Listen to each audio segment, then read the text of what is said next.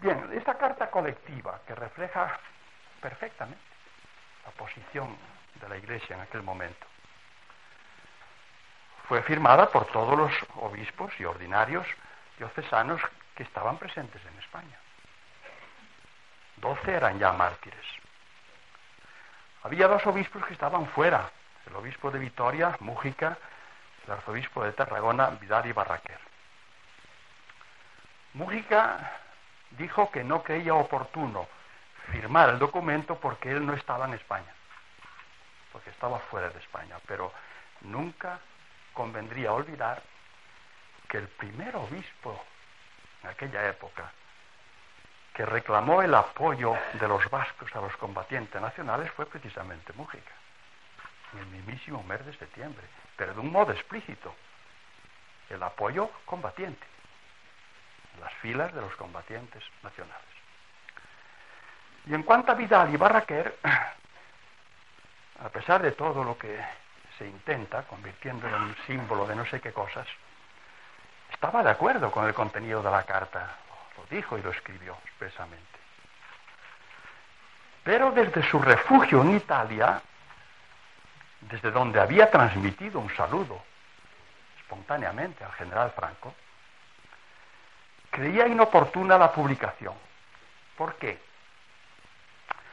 preocupado por la reacción anticlerical de los anarquistas, en cuyas manos estaba Cataluña, cuando él huyó, con ayuda de la Generalitat, para salvarse de la muerte, y a cuyas manos sucumbieron asesinados poco después su obispo auxiliar y centenares de sacerdotes.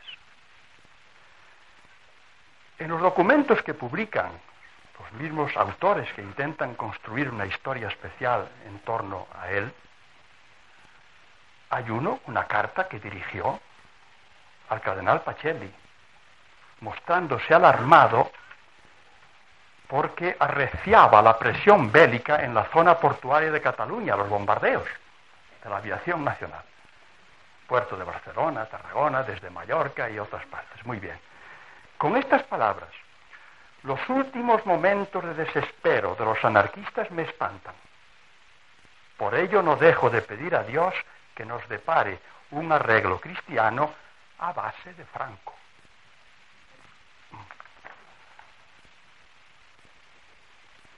Omito, aunque me resulta tentador, para terminar esta especie de vuelo sobre el fenómeno del alzamiento y su porqué, etc.,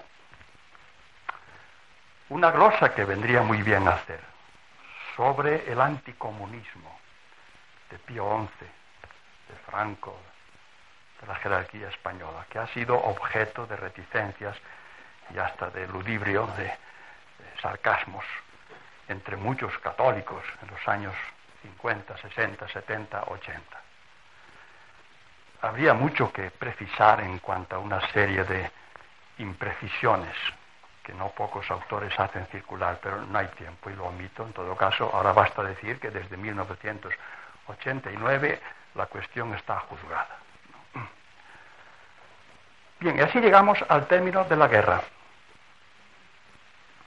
Cuando la Iglesia española experimentó un sentimiento vivo, doble, de liberación y de responsabilidad, aparte de lo que es notorio a todos, por experiencias o por lecturas.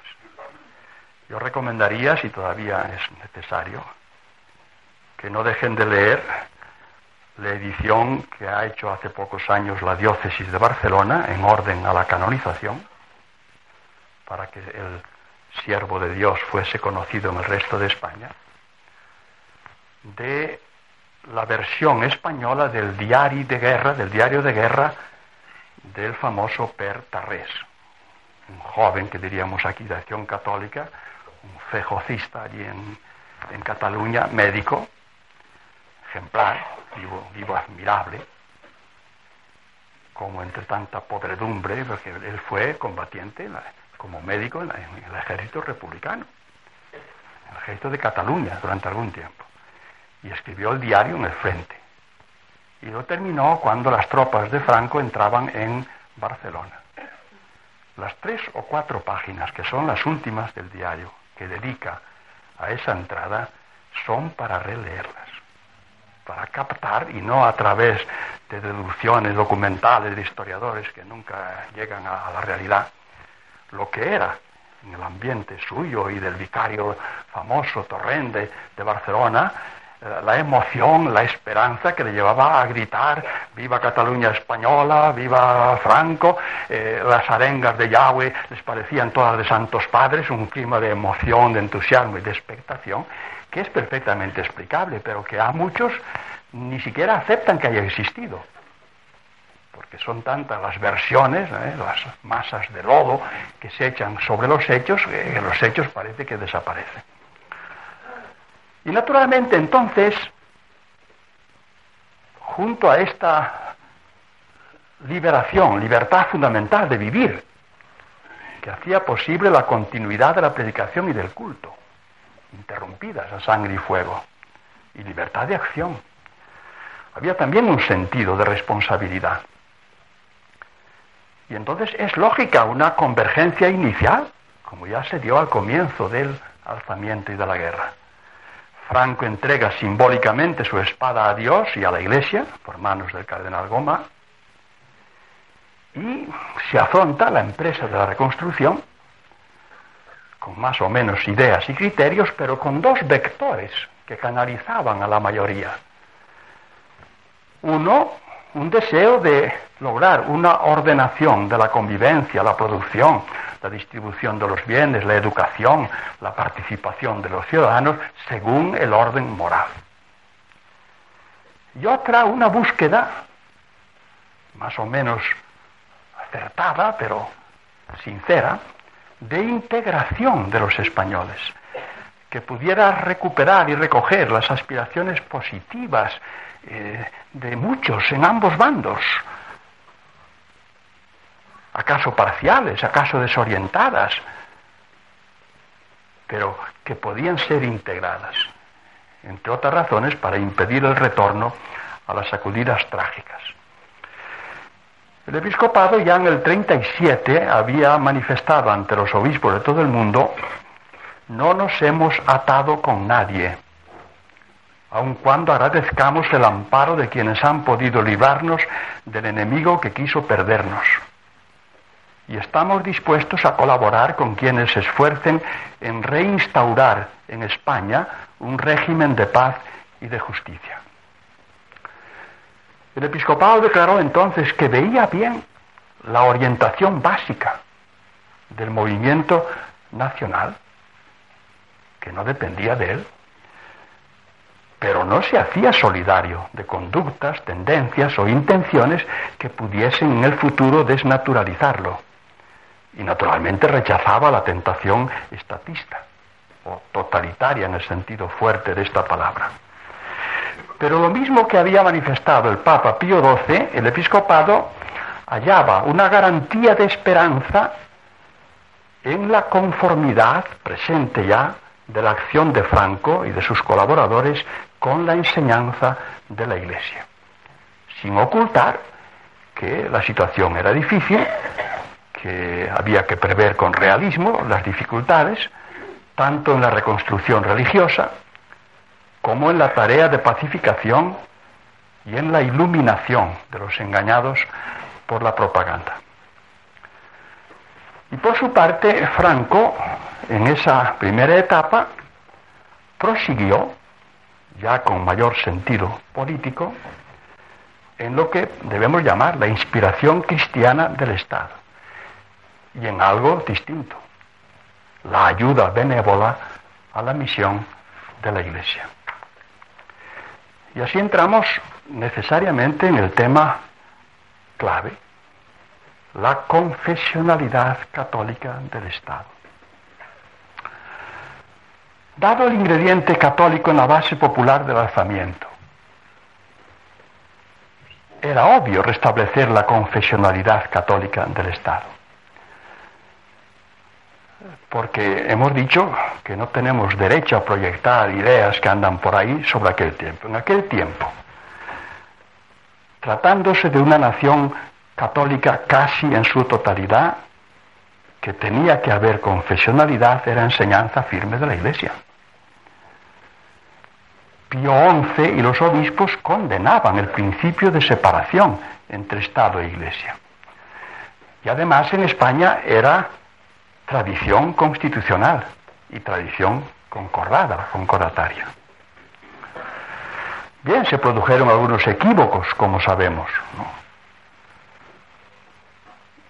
El punto número 25 del programa fundacional de la Falange había suscitado recelo en algunos, incluso alguna separación de miembros, acaso sin demasiado fundamento. En definitiva, porque les parecía, y así era, así sonaba, que tenía una cierta dosis de precaución frente a posibles intromisiones de la Iglesia, pero bueno, esto no es malo en sí mismo. Y segundo, que afirmaba, eso sí, en voz muy alta, el valor del, tesoro de la tradición católica nacional, pero más bien como un hecho histórico que como una confesión de fe. Creo, sin embargo, que todo eran equívocos y que en el fondo contenía lo que es el verdadero núcleo de la confesionalidad. Y en todo caso, y pretendía subrayar una independencia institucional que quizá no era del todo inoportuno, bien, en todo caso, debe quedar siempre muy en alto que el que estaba detrás de este programa fundacional, José Antonio Primo de Rivera, era de confesión cristiana fina y ferviente y no fácilmente igualable dentro de la Iglesia. Pero el recelo creció porque el mismo día 1 de octubre del 36, cuando asumió Franco la jefatura del Estado, pronunció un discurso en Burgos, soltó una frase a confesionalidad del Estado. Estado no confesional. Que suscitó una reclamación de la comunión tradicionalista, la cual acudió a Cardenal Gomá y hubo gran agitación, por lo menos en ese mundillo interior. Pero el cardenal Gomá, que habló con Franco, escribió rápidamente a la Santa Sede, incluso a la embajada de la Santa Sede, donde había un embajador muy, muy tenso, Magaz creo que era, bueno, diciéndole que estuvieran tranquilos, que la frase no tenía importancia ninguna, mientras él se deje llevar por su sentido político cristiano.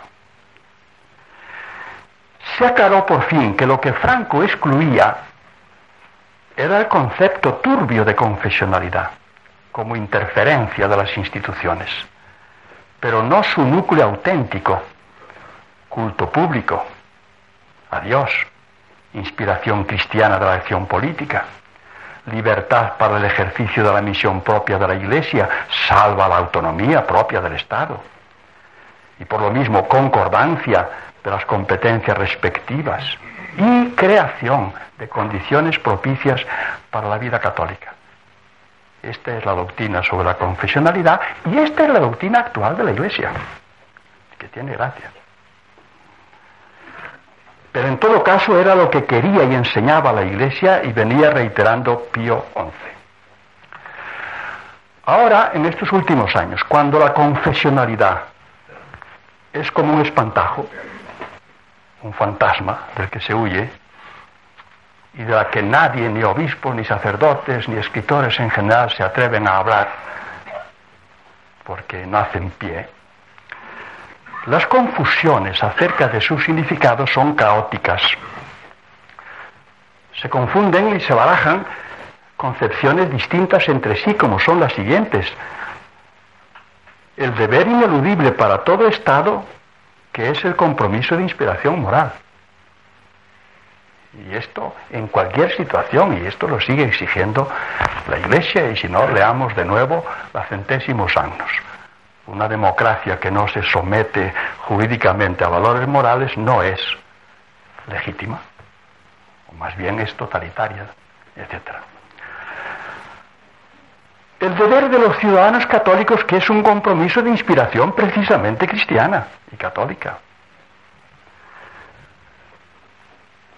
formas que no son necesarias, aunque puedan ser convenientes, salva la mutua independencia y cooperación, como son interdependencias institucionales entre la Iglesia y el Estado. Hubo parte de estas en el tiempo de Franco, pero no son la clave del asunto. Formas convenientes, pero variables, por ejemplo, las relaciones diplomáticas pueden haberlas en un momento que duró muchos meses en que la situación en España fue más que nunca en toda su historia propicia para la vida de la Iglesia, no había relaciones diplomáticas. Es un hecho secundario, aunque importante, es instrumental nada más. Y por último, que es a lo que muchos llaman exigencias de la confesionalidad, las formas rechazables como el entrometimiento unilateral del Estado en el ámbito interno de la Iglesia o el sometimiento del Estado a apreciaciones contingentes de los pastores, que no es exactamente el sometimiento a la doctrina que vincula en conciencia y que es la única que constituye el deber de la confesionalidad. Naturalmente que la desorientación llega al colmo en aquellos que son incapaces y abundan de comprender que la autonomía legítima, moralmente legítima, de lo político, no es menor con confesionalidad que sin ella, es lo mismo. Todo Estado es confesional. Todo Estado pone su acción política al servicio de unos, unas pautas, unos criterios, unos supuestos, unas modas, lo que se quiera.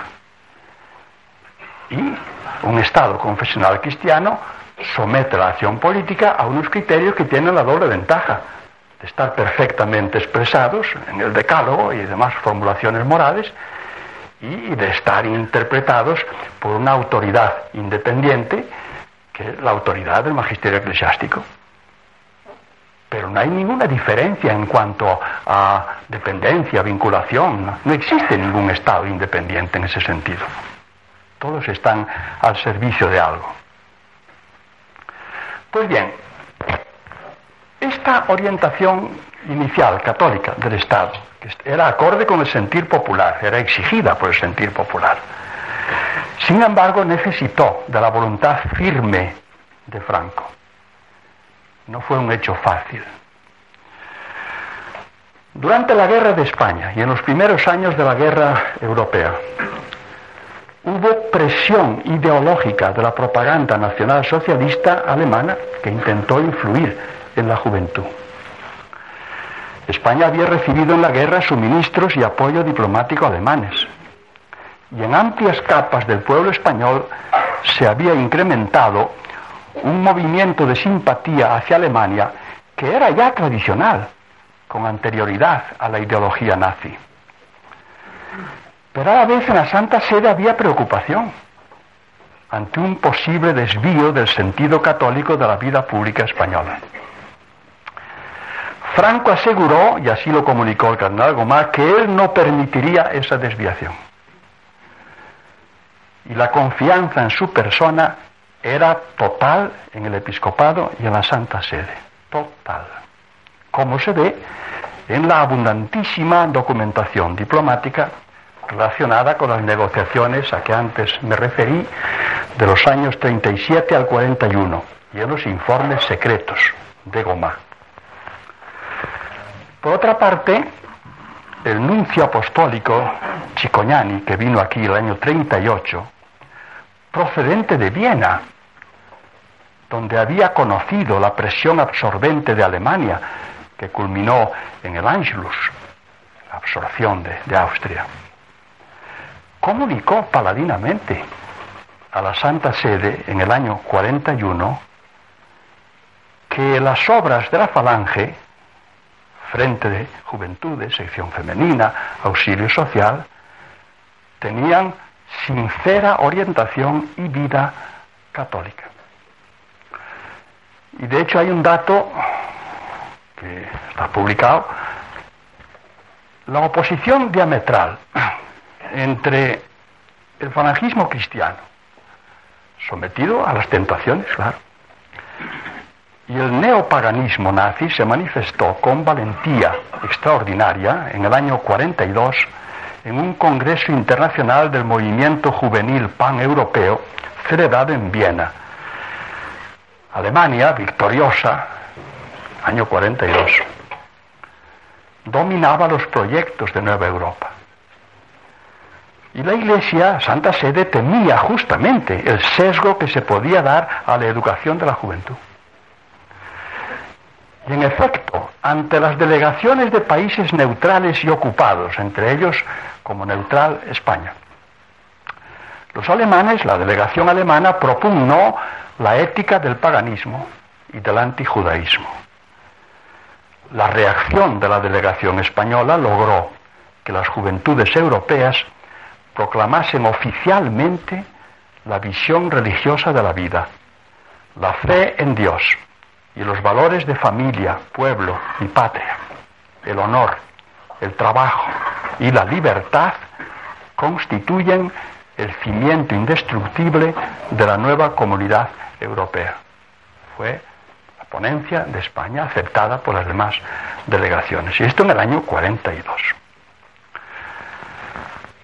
Franco desde entonces, y realmente hasta el último momento, proclamó siempre el sentido católico del Estado, pero subrayando siempre, de un modo casi obsesivo, la proyección social y reconociendo que esta era, según él, la mejor aportación de la Iglesia en España a la nueva situación, al nuevo Estado, la proyección social.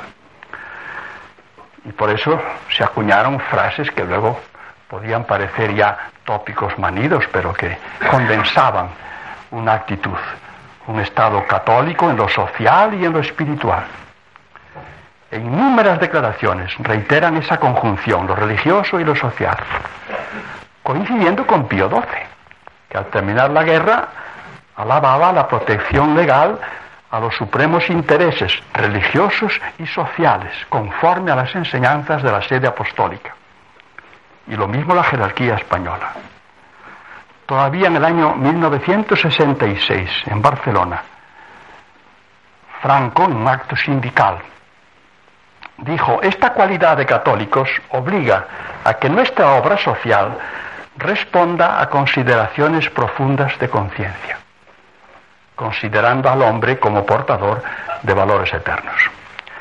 Bien, como he sabido, esta confesionalidad es principio expreso o supuesto de las siete leyes fundamentales del tiempo de Franco y por deseo de la Santa Sede, por iniciativa entró en el convenio del año 41 y en el artículo primero del concordato del año 1953. Y luego inspiró, repito, con más, menos acierto, inspiró las leyes concretas. Es conocidísima una manifestación a un obispo español, o mejor dicho, de Guinea Ecuatorial, en el 3 de julio de 1960, de Juan 23, que ha sido publicada en muchas partes. Franco da leyes católicas, ayuda a la iglesia, es un buen católico. ¿Qué más se quiere?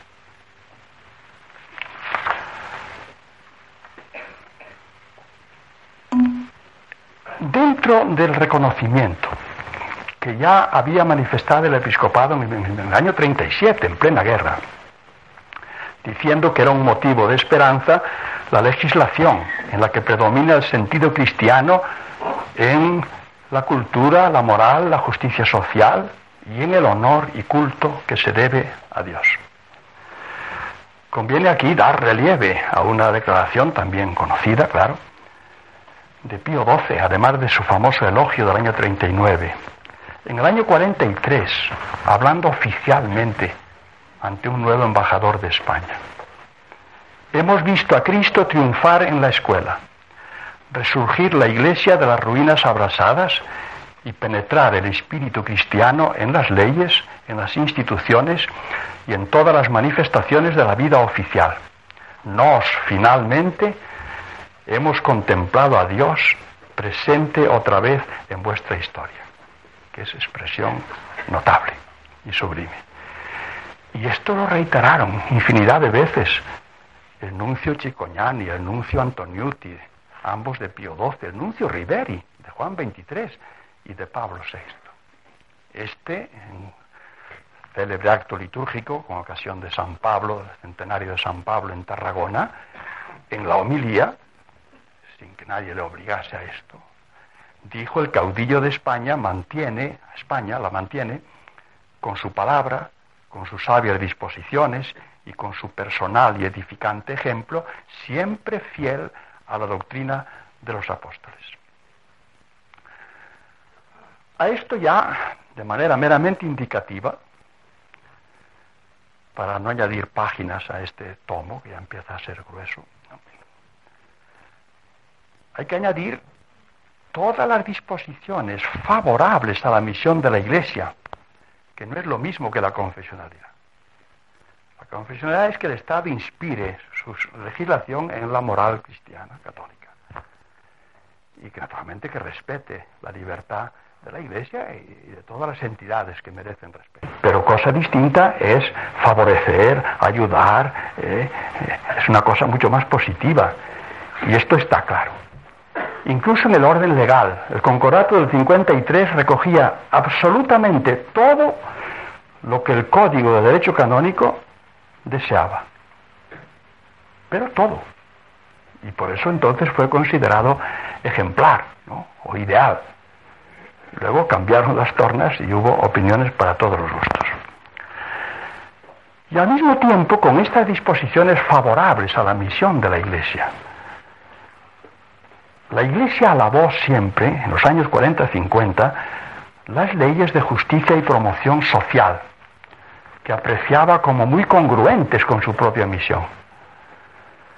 De hecho, la primera ley fundamental surgió durante la guerra, las milicias revolucionarias en la zona republicana o roja no lograron formular ningún documento de tipo social.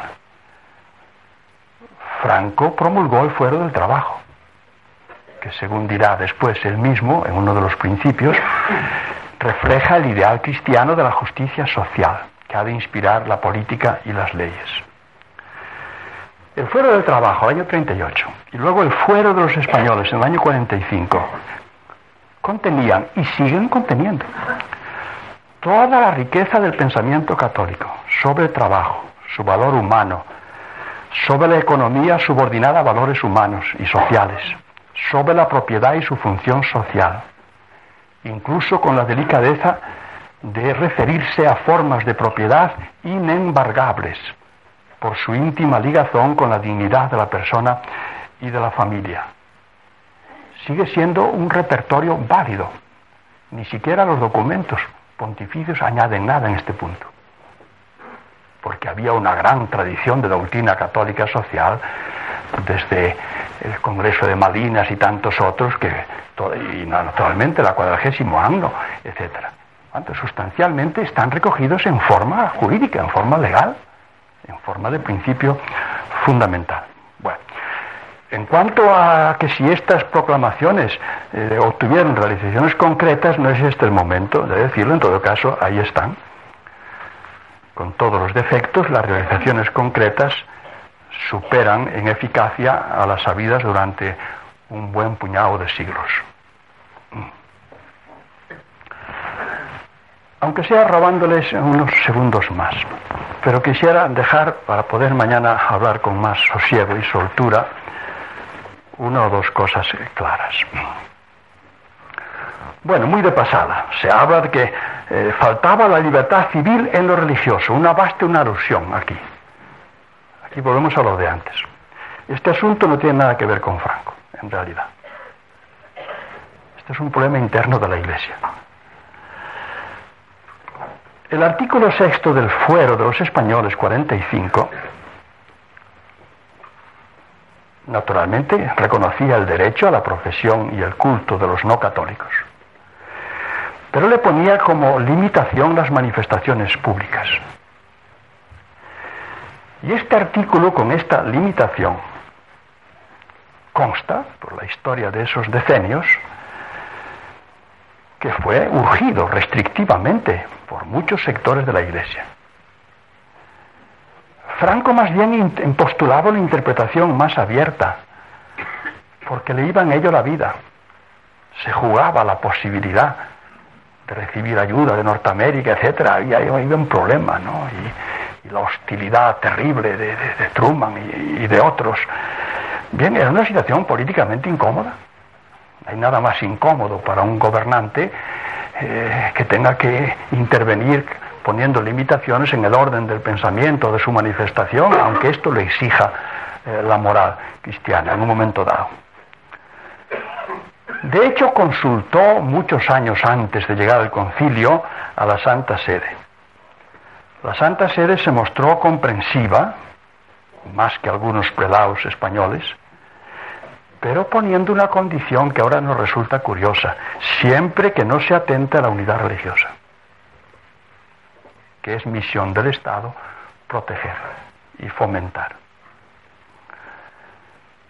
Más aún, se elaboró en los años eh, primeros 60 o por allá un proyecto de ley de más libertad civil en lo religioso. Según eh, la norma de que en materias mixtas el Estado no procedería sin consultar a la Santa Sede, consultó a la Santa Sede. La Santa Sede se calló, no respondió, dio largas. Y mientras tanto surgió el Concilio Vaticano II, formuló lo referente a la libertad civil y entonces Franco de hecho lo incorporó a la legislación. Pero conviene recordar que la iniciativa y la anticipación era de él o de sus colaboradores. Es el hecho. Y ahora yo no juzgo el hecho, sino que es el hecho. Y hay un tema que, por no haber tiempo y porque no quisiera sobrecargar lo que he de decir mañana, y porque además no tiene nada que ver con Franco, yo debería omitir, y sin embargo no me atrevo a omitirlo, y con él termino. Hoy.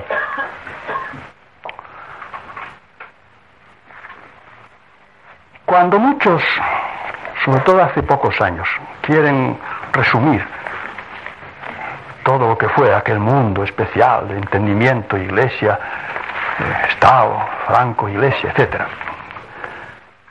Bueno, circula una palabreja, nacional catolicismo, que yo estimo es, un mote, más que es un mote. Nacional catolicismo es un mote. con el cual se quiere atacar por aquellos que lo han puesto en circulación. Luego tiene un sentido viable, como todas las cosas, claro. Lo que se quiere atacar con este mote, que está tan de moda, que va remitiendo, no atañe directamente a Franco, atañe a la Iglesia romana en España. Y digo atacar porque no es un nombre que se hayan dado aquellos a los que se atribuye. Mientras el catolicismo romano se llama a sí mismo catolicismo romano. Y lo mismo cabe decir del comunismo y del fascismo y del nacionalsocialismo y del nacionalsindicalismo, se llaman a sí mismos así. Lo de nacionalcatolicismo fue, y en parte es, una caracterización hecha desde fuera, y generalmente por discrepantes u hostiles. Y funciona casi siempre con intención malévola, como una nota denigrante, insinuando nacional catolicismo la carga de odiosidad que arrastra el nacionalsocialismo o nazismo. Y por eso, aunque hay eclesiásticos, no, y no pocos, que escriben de esto, y dicen que ellos exponen, ellos no insultan, pero siempre terminan siendo factores de ambigüedad.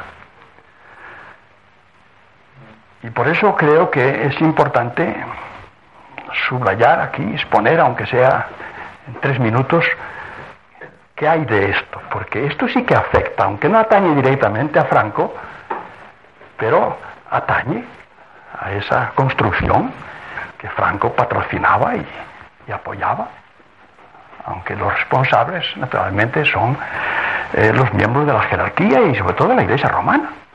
actuando en España. Estos escritores eclesiásticos, los demás no me interesan porque de suyo ni saben lo que es nacional, ni catolicismo, ni iglesia, y no vale la pena perder el tiempo con ellos. Con fragmentos de vocablos y de actitudes levantan un modelo teórico de aparente coherencia para luego fulminarlo, una cosa arcaizante, retrógrada, anacrónica.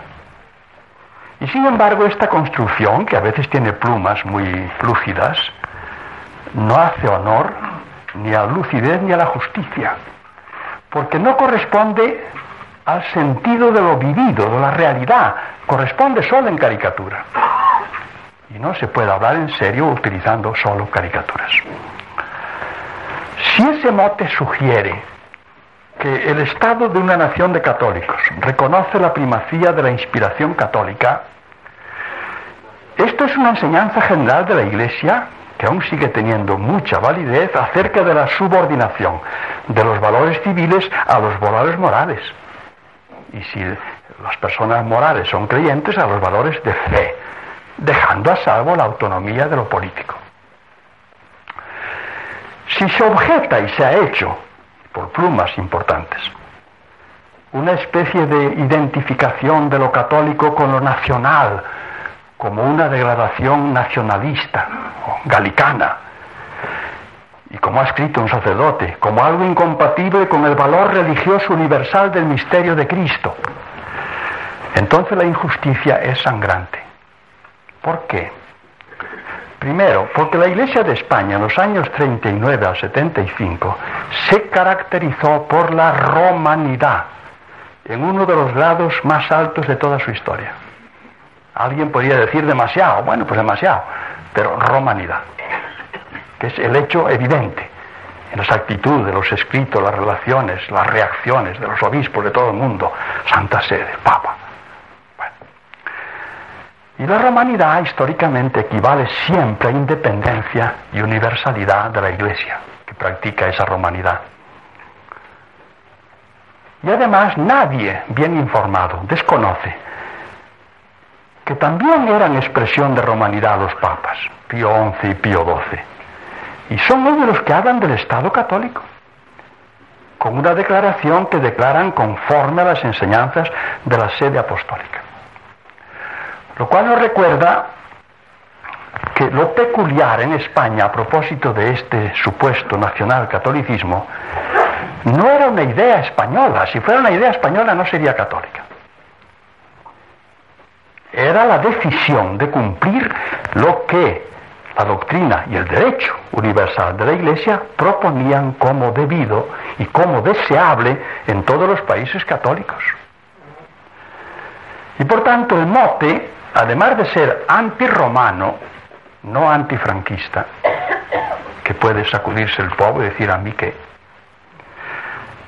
es injusto con la historia de la Iglesia. Primero porque el catolicismo, fomentado en cualquier nación, no se identifica con ella sin más, porque en toda nación católica el catolicismo ha sido plasmación de un valor universal recibido conscientemente de los evangelizadores venidos de fuera. Igual que los españoles fueron a misionar a América, otros vinieron antes a misionarnos a los españoles. Y la situación es exactamente la misma. El Evangelio no es parte de ninguna cultura, ni siquiera de la de Palestina, es un hecho nuevo que sorprendió y por eso lo condenaron a muerte en su patria de origen. Y en el caso de España, la referencia ideal que estuvo muy en vigencia en estos años a una tradición histórica como la del siglo XVI, pero da la casualidad de que nos lleva precisamente a un nacional catolicismo, si queremos llamarle así, que fue el máximo promotor de catolicidad. La Iglesia se hizo católica universal geográficamente por España y también en parte menos por Portugal. Y además de ser promotora de catolicidad, fue promotora o fue fundadora del derecho internacional o de gentes, que es lo menos nacionalista en este sentido eh, restringido y, temible de que nos hablan. Por tanto, habría que cuidar mucho las palabras. Luego, una cierta identificación histórica entre España y el catolicismo. Naturalmente, saben que la expresó con adhesión fervorosa y muy acertadamente al principio de la guerra un testigo sobreviviente, Monseñor Taranco, quien adoctrinando a la acción católica en el 38 hablaba de forjar la España grande y católica que todos deseamos, reencarnación gloriosa de aquella España tradicional en la que el sentimiento religioso y el sentimiento patriótico se fundían en un solo anhelo. Esto es nacionalcatolicismo, bien. Pero no habla, siendo justos, de una identidad esencial. No podría existir España si no fuera católica, pues claro que podría. Felizmente es, pero podría. Se habla de una historia de identidad que se aspira a reavivar. Y entonces la referencia estimulante a una tradición histórica es la misma con que el Papa Juan Pablo II invita hoy a Europa a redescubrir sus raíces cristianas. Se podría acuñar otro vocablo, eurocristianismo. Pero este vocablo, visto con ojos de iglesia y de historia, no consiente caricaturas. ¿Se podrá estar de acuerdo o no? Caricaturas no. Está aludiendo a una realidad importante, viva, eh, en la historia y con proyecciones eh, en la actualidad y en el futuro. También se ensañan muchos en un cierto clima de exaltación esperanzada, diríamos literaria, triunfalista. Bueno, primero es legítimo en quienes están en combate. Todo el mundo pasa por una etapa de exaltación si le interesa algo. Yo he pensado algunas veces que, por ejemplo, la famosa frase que parece el símbolo de todas estas cosas, por el imperio hacia Dios, glosada por hombres inteligentes, por ejemplo, como la glosó el padre Llanos, no decía nada diferente de estas palabras del concilio aunque hay que distinguir progreso temporal y crecimiento del reino de Dios, sin embargo el primero, en cuanto puede contribuir a ordenar mejor la sociedad humana, interesa en gran medida al reino de Dios. No era otra cosa, con otras palabras.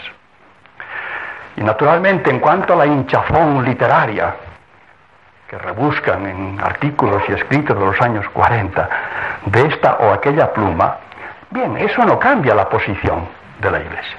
Con hinchazón y sin ella, lo que decide son los criterios y las actitudes. Y por otro lado hay que reconocer que un triunfalismo mayor y más deformante ha alborotado muchas plumas eclesiásticas con pretexto conciliar. Y no sería justo reducir el concilio Vaticano II a esa algarabía. Por otra parte, el tono de entusiasta afirmación pública y de evocación de tiempos de fidelidad a la causa de Cristo, eso no es una creación del tiempo de Franco en España, ni es tampoco un salto aislado hacia la Edad Media. ¿Cómo se puede olvidar que eso era continuación del tono vigente en los primeros decenios del siglo en España y fuera de España, revivido en la República? como confesión de fe y reconquista de la presencia de la Iglesia frente al intento decimonónico de desterrar lo religioso de la vida pública. Eso enlaza con la consagración de España al Sagrado Corazón de Jesús, hecha por Alfonso XIII en el Cerro de los Ángeles, 1919. Y con la confesionalidad vibrante impulsada por San Pío X y por Pío XI, viva Cristo Rey, que es la frase característica de aquellos decenios en España y también fuera de España, en México y en tantas partes. Y enlaza con el sentido de restauración pública social que guiaba entonces a la acción católica y que era su razón de ser desde sus orígenes. Y añadámoslo, no era cosa de España, aunque en España tuvo una efervescencia lógica, por los acontecimientos. Era algo común a todo el mundo católico, de lo cual son muestras patentes los congresos eucarísticos internacionales, la Francia del Sagrado Corazón de Montmartre, el Cristo del Corcovado en Río de Janeiro y tantas otras. Esto no era español. Y si se quiere hablar de que en España tenía una intensidad, pero no cambiaba de naturaleza. Por tanto, no es ningún hecho raro del cual haya que avergonzarse, ni siquiera que haya que explicar. Lo que hay que saber es historia, y se acabó, incluso historia reciente. En cuanto a cosas eh, pintorescas, que si lo del palio, bajo el cual entraba el jefe del Estado en las iglesias, bueno, era la continuación de la práctica del tiempo de la monarquía, en que no solo entraba el jefe del Estado, sino las infantas y no sé qué. Bien. El privilegio de imponer la birreta en nombre del Papa a los cardenales del país, de, la, de España en este caso, lo tenían otros jefes de Estado, el de Portugal, el de Italia y el de Francia, y Francia con separación Iglesia-Estado. De modo que no tiene sentido hinchar ¿no? el perro con este viento, con esta aire. Bien, también los que me estoy refiriendo a algunos libros de eclesiásticos hablan de que era una estructura ideal anacrónica, incapaz de fundamentar un desarrollo moderno. Bien, será, pero con el nacionalcatolicismo en muchos aspectos se ha producido el máximo desarrollo de la historia moderna en España. Mientras simultáneamente en la Unión Soviética se produjo el máximo desmoronamiento e ineficacia. Esos son hechos. Y para terminar este punto y terminar la tortura a que les estoy sometiendo, naturalmente no podía faltar, y a veces plumas excelentes, y en otros muchos puntos muy ponderadas, por cierto, valiosísimas, quien hiciera responsable al nacional catolicismo de la persistente fractura entre las dos Españas valorada esta como una lacra española. Y medida esta lacra no por referencia al óptimo deseable, bien, hay, mucho que corregir y hasta acercarse al ideal. No, no, valorada por comparación con Europa, supuesta encarnación del ideal. Bien, yo en esto soy tajante, porque me indigna y es que se olvidan o desconocen hechos patentes y que yo he experimentado y otros muchos más que yo. Tan agudas o más que en España había y hay dos Francias, dos Italias, dos Europas, en virtud de una escisión, secuela de las grandes guerras de religión y de revolución en los siglos XVI al XIX. Y estas secuelas no son de esos siglos. Actuaron en forma de guerra civil larvada, pero violentísima, en la guerra europea de 1939 a 1945. Para decirlo con sobriedad, la sangre derramada de manera turbia al terminar la guerra internacional, por ejemplo, en Francia, y la fractura interior entre los franceses, la fractura antecedente y la fractura consiguiente a esto. Relativizan muchísimo lo de España. Casi da vergüenza hablar de ello. Como da vergüenza hablar de la supuesta violencia de los españoles, que por lo visto matamos unos 300.000 personas en la guerra, que no es poco, pero que nos recuerden esto como un signo de especial violencia de una raza cuando nuestros hermanos europeos, años después, no antes, antes también lo habían hecho, mataron decenas y decenas y decenas de millones, reiterando en una misma generación dos guerras monstruosas, pues esto realmente clama al cielo. Pero esto es lo que realmente eh, pues salpica con intención la época y la acción de Franco y en este caso concreto a la Iglesia. Bien, mañana si no avisan antes a la policía para que me encierre, cosa a la que tienen derecho, ¿no?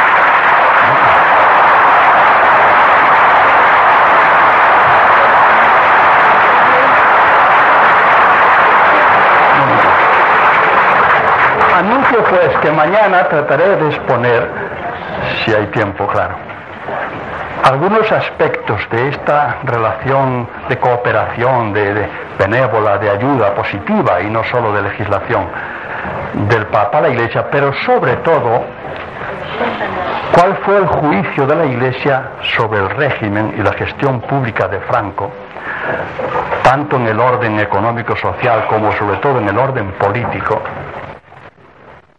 y qué es lo que pasó realmente, en líneas generales, con la agitación política intraeclesial de los años 60 y 70 y cuál fue sobre ese fondo la verdadera posición de la jerarquía en medio de la agitación político-eclesial de esos años.